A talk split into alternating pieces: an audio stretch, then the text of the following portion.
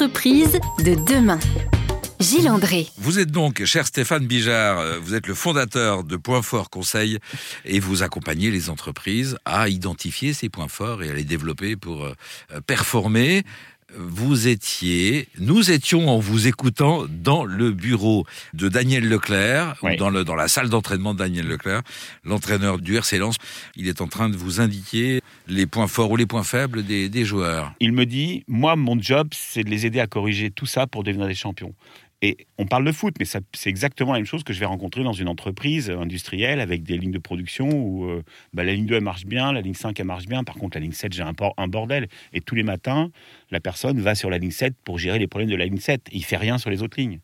Ou dans un magasin, grand magasin, on va aller sur le secteur frais qui n'est pas bon alors que le secteur pinard marche bien. Enfin, on va tout de suite aller se polariser là où ça marche mal. Et c'est ce qu'il fait, lui aussi, en tant qu'entraîneur.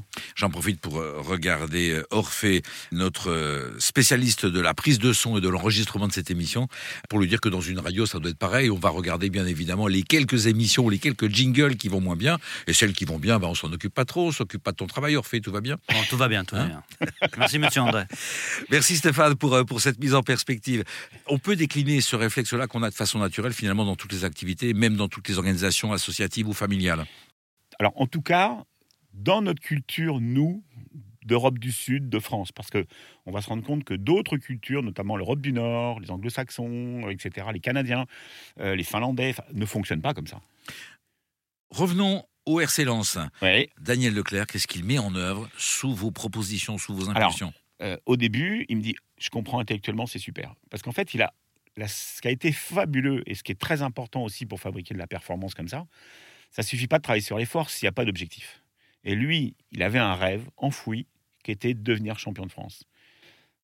Je dis, c'est super, parce que je lui dis, mais vous êtes entraîneur de cette équipe, c'est quoi votre objectif ? Il me dit, être champion. Je dis, c'est la première fois qu'il entraînait une équipe de L1. Il dit, moi, je veux être champion avec une équipe qui n'a jamais été de son histoire, dans un club qui n'a jamais été de son histoire, et moi, je n'ai jamais entraîné. Il dit, là, il y a un défi de dingue et ça me plaît. Waouh ! Parce que si on utilise les forces, mais au service de rien, ça ne va pas donner grand-chose. Donc lui, il a l'objectif. Par contre, je dis, c'est comment vous allez faire ? Et c'est là qu'il me décrit tous les manques. Et je dis, si on faisait l'inverse, si on utilisait tous les talents de vos joueurs au service de votre projet. Et Jean-Guy Wallem, par exemple, votre défenseur capitaine, pourquoi vous le mettez lui ? Il me dit, parce que lui, c'est un défenseur qui anticipe tout, quoi. Ok, Fouet, pourquoi vous le mettez lui ? Il dit parce que lui, il fait 10 km de plus que les autres. Et puis, pourquoi vous... Et en fait, d'un seul coup, je dis, mais ils ont des vraies forces, alors ? Il me dit oui. Mais je dis ça, j'ai rien à faire puisqu'ils les ont. Et je dis, si on travaille là-dessus, au contraire. Si on les aidait à prendre conscience de ces forces-là. Et là, du coup, c'est son regard qui a changé. Alors, ça a été très compliqué parce qu'au début, il comprend intellectuellement, mais dans les faits, il continue à corriger tous les trucs qui ne vont pas, quoi. Mm-hmm. On transpose ça dans le monde de l'entreprise. Il faut que chaque salarié identifie ce qu'il fait de bien ou que chaque manager dise à chacun de ses salariés ce qu'ils font de bien et que chacun en prenne conscience et en prenne confiance. Alors, c'est pas simplement ce qu'ils font de bien, c'est comment ils font. C'est vraiment dans le processus, dans l'action détaillée. C'est pas juste un résultat, bravo, t'as bien travaillé, ou bravo, t'as bien livré, ou bravo, t'as bien parlé. Non, comment t'as parlé, qu'est-ce que t'as dit, comment tu t'es présenté, pour que le processus soit ancré dans la tête des gens, et non pas simplement un résultat. C'est ce que vous faites faire aux salariés dans le cadre des stages que vous animez ? Exactement, c'est ce qu'on va faire, d'abord dans les stages, c'est plutôt leur faire comprendre le principe, puis très très vite, on va aller sur le terrain, dans leurs usines, pour débriefer, dans des relations. Un truc que vous connaissez tous dans toutes les entreprises, c'est l'entretien annuel d'évaluation, qui est même un élément obligatoire. 90% des entretiens annuels d'évaluation dans les entreprises se font comment ? Alors, raconte-moi ton année par rapport à ça. Là, t'as pas été bon. Là-dessus, qu'est-ce qu'on peut faire ? Objectif, plan d'action, formation, pour corriger tout ce qui n'a pas été. Donc, on a le processus de détail. Et je dis, pour le reste, on fait quoi ? Le reste, on le garde puisqu'il a fait. Si on utilisait ces plans de formation et si on utilisait ces entretiens annuels, non pas pour identifier ce qui n'a pas été au cours de l'année, mais ce qui a été puissant, majeur, et on va même envoyer les gens en formation là où ils ont été bons. Pour faire quoi puisqu'ils ont été bons ? Pour qu'ils en prennent conscience. Et à partir du moment où les gens ont conscience de leurs forces, ils vont avoir confiance en eux. Et ça, c'est magique. Cet aspect confiance permet aux joueurs du RC Lens de l'emporter et de marquer l'histoire du football. Cet aspect confiance permet à des salariés, ceux que vous accompagnez, Stéphane Bigeard, d'avoir une meilleure performance. On a des chiffres là-dessus, des exemples ? Alors moi, je peux vous citer plein d'entreprises que j'ai accompagnées, des entreprises industrielles, commerciales, grande distribution. J'ai un exemple en tête. Vous allez donc pouvoir nous l'expliquer après cette petite pause musicale. À tout de suite. Entreprise de demain. Gilles André. Retour dans le studio d'RZN Radio pour cette rencontre avec Stéphane Bigeard qui nous partage un regard que l'on n'a pas spontanément finalement et qu'on n'a pas assez, ça c'est sûr, d'aller vers le positif, d'aller vers l'appréciation des points forts plutôt que des lacunes. Et vous l'avez mise en œuvre, Stéphane, cette démarche-là dans bon nombre d'entreprises. Vous venez de nous partager celle du monde sportif. Transposons dans le monde de l'entreprise. Comment dans nos entreprises demain, dans nos activités professionnelles, on peut apprécier plus de plaisir au travail, d'épanouissement et de performance grâce à ses points forts. Ouais, souvent j'ai l'habitude de dire comment obtenir plus de résultats, parce que c'est quand même le but, surtout pour une entreprise, mais avec moins d'efforts, donc comme on dit, en étant plus zen et surtout plus de plaisir. Parce que si le plaisir est là, forcément, la dynamique, elle va s'entraîner. Donc plus de résultats, moins d'efforts et plus de plaisir. C'est juste magique. Vous êtes en train de dire que quand on est dans le plaisir, finalement, on n'a pas l'impression de donner de l'énergie, quoi. Alors, voire même, on en prend de l'énergie. Alors, c'est un peu comme... prenons l'exemple d'une voiture. Si vous optimisez bien tout votre véhicule, vous allez rouler à 5 litres au 100 et vous pouvez aller très loin et longtemps.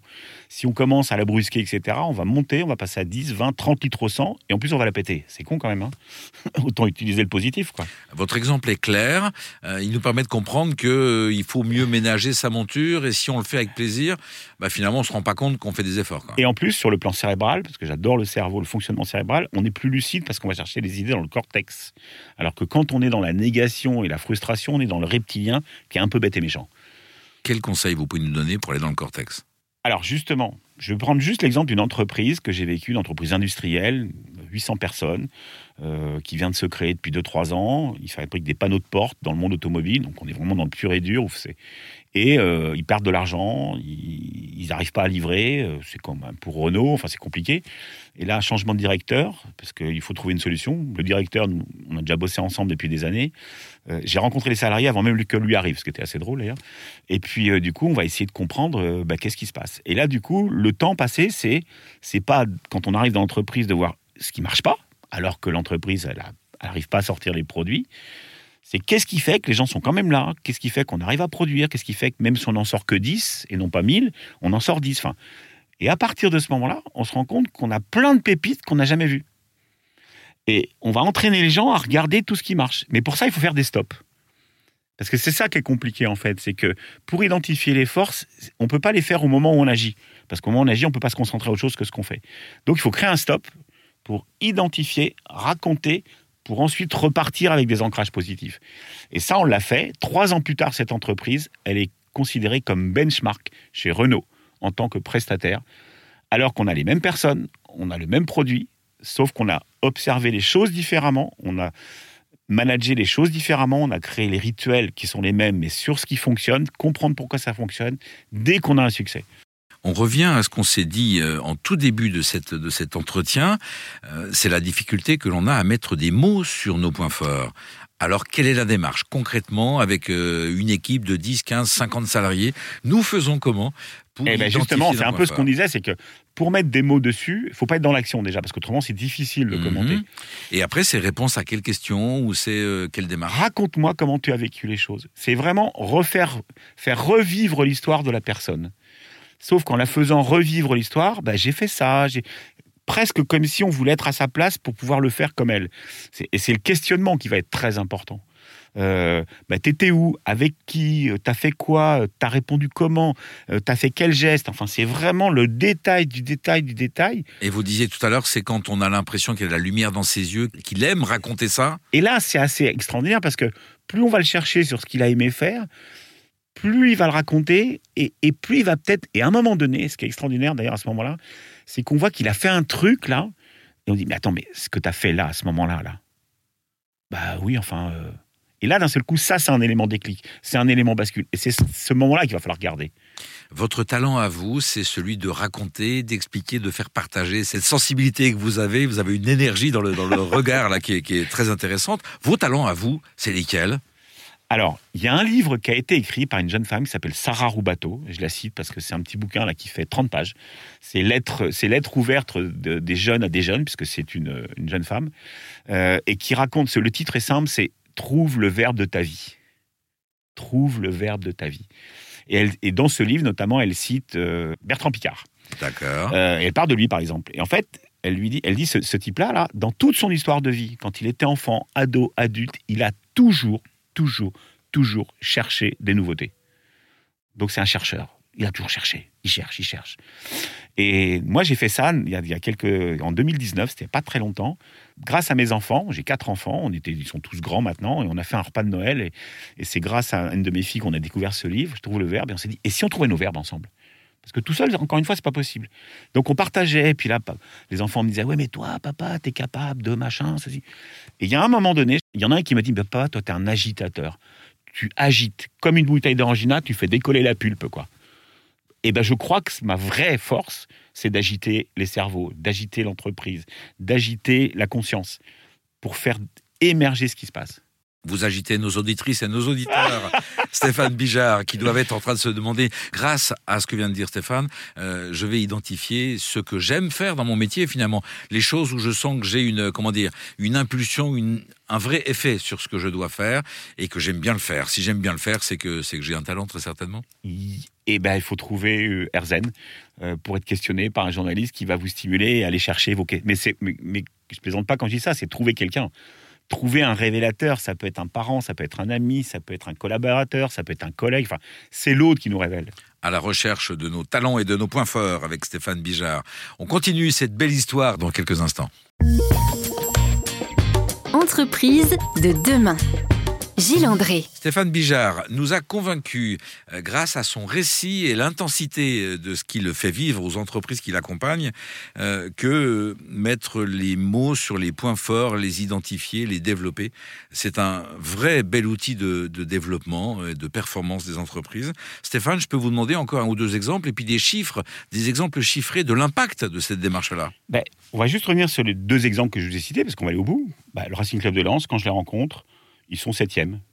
7e au classement général, 7e dans le championnat. Et Gervais, son président, me dit de toute façon, si on est 6e, 5e au championnat, ce sera super parce qu'on aura déjà performé, quoi. Et je dis pourquoi pas 1er ? Il me dit non, avec un 7e budget, on ne peut pas être 1er, quoi.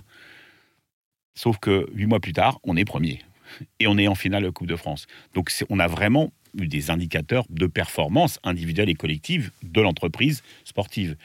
Je vous parlais tout à l'heure de l'entreprise automobile, etc. L'entreprise, à l'époque, elle perd 2 millions par an de chiffre d'affaires, de rentabilité, etc. 3 ans plus tard, non seulement elle a remboursé toutes ses dettes, et en plus de ça, elle commence à gagner de l'argent, vraiment. Et en plus de ça, elle performe. Et en plus de ça, elle récupère des nouveaux marchés. Donc, il y a une... Tout ce qu'on est en train de se dire, c'est au service de la performance. C'est du pognon, c'est de l'argent, c'est de la rentabilité. Le positif, ça marche. Et ça rapporte. Même dans les affaires, alors ça rapporte. Est-ce que vous pouvez nous dire quelle est la proportion d'entreprises, d'après vous, qui a conscience de ça et qui met en œuvre un management ? Alors on dit quoi ? Un management sur les points forts ? Je ne sais pas le pourcentage. Alors c'est vrai que dans les entreprises françaises, on est plutôt sur les fragilités. Dans les entreprises anglo-saxonnes, on a beaucoup plus de résultats possibles. Dans le sport aussi, d'Europe, etc. Moi, je dirais plutôt... notre démarche a été plutôt l'inverse. C'est qu'à chaque fois qu'on a vu des gens qui performaient, ils étaient dans cette culture-là.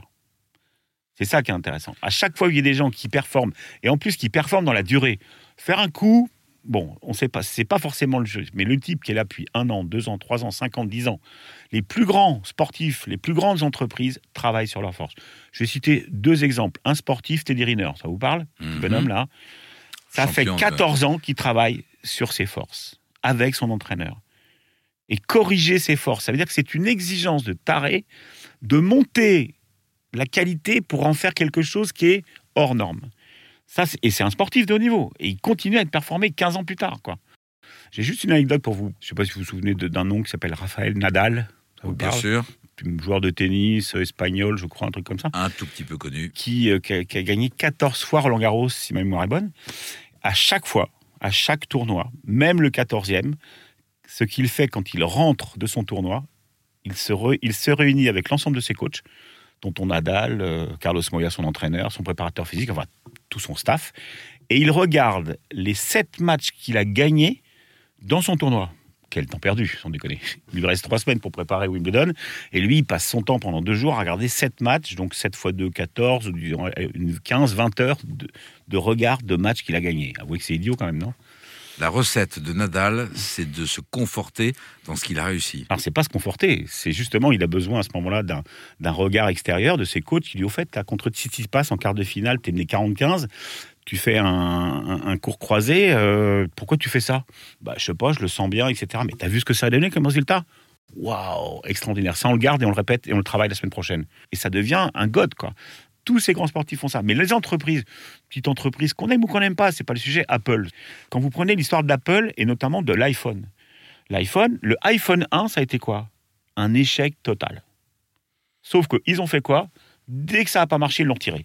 Tout de suite. Nous, souvenez-vous, c'était au siècle dernier, Renault lance une voiture qui s'appelle la R14. En forme de poire, si ma mémoire est bonne. Non, elle n'est pas bonne. Et qu'est-ce qu'on fait ? Il faut que ça marche. Donc on va chercher des publicitaires qui vont trouver la poire. Mm-hmm. Et donc, ça veut dire qu'on va investir de l'argent, des moyens, communication, de publicité pour faire réussir une bagnole qui, de toute façon, est mornée. Donc, on va continuer à investir là où on n'est pas bon. Les Américains, ils font quoi ? Ils enlèvent tout de suite le iPhone 1. Ils reviennent 6 mois plus tard avec le iPhone 2. Et là, ils font un carton. Et à partir de ce moment-là, ils vont faire quoi ? Tous les ans, ils gardent le meilleur de l'iPhone 1 et ils enlèvent ce qui ne marche plus. Ils gardent le meilleur de l'iPhone 2. Volkswagen fait la même chose avec la Polo et avec la Golf. Enfin, toutes les entreprises qui performent travaillent leur force. C'est ça qui m'interpelle. Et ben vous pouvez prendre n'importe laquelle aujourd'hui qui est à haut niveau depuis des années, regardez comment ils fonctionnent et vous allez découvrir ça. C'est ce que nous allons retenir de notre entretien, Stéphane Bigeard. Ceux qui performent, celles et ceux qui performent, prennent le temps d'identifier et de travailler, de développer leurs points forts. Exactement. Est-ce que l'on peut décliner ce réflexe du positif à toutes les périodes de la vie? Par exemple, je pense à toutes celles et ceux qui sont, après le Covid notamment, en période de reconversion ou de reconsidération des priorités de leur vie. Est-ce que c'est un outil qu'on peut utiliser pour la retraite ? Mais pour tous les moments. Enfin, d'ailleurs, le Covid a été un stop incroyable, parce que d'un seul coup, nos vies se sont arrêtées. Donc, on a commencé à psychoter, à réfléchir. Et là, on se dit, comment je pourrais utiliser ce temps positivement ? Entre nous, ça a été une année incroyablement positive. C'est-à-dire que j'ai une amie historique, Anoushka Kamoular, je la cite parce que c'est une sœur, c'est une amie profonde. Elle dit tous les événements qui arrivent sont neutres. Tous les événements qui nous arrivent dans notre vie sont neutres. Tout dépend de l'histoire qu'on s'en raconte après.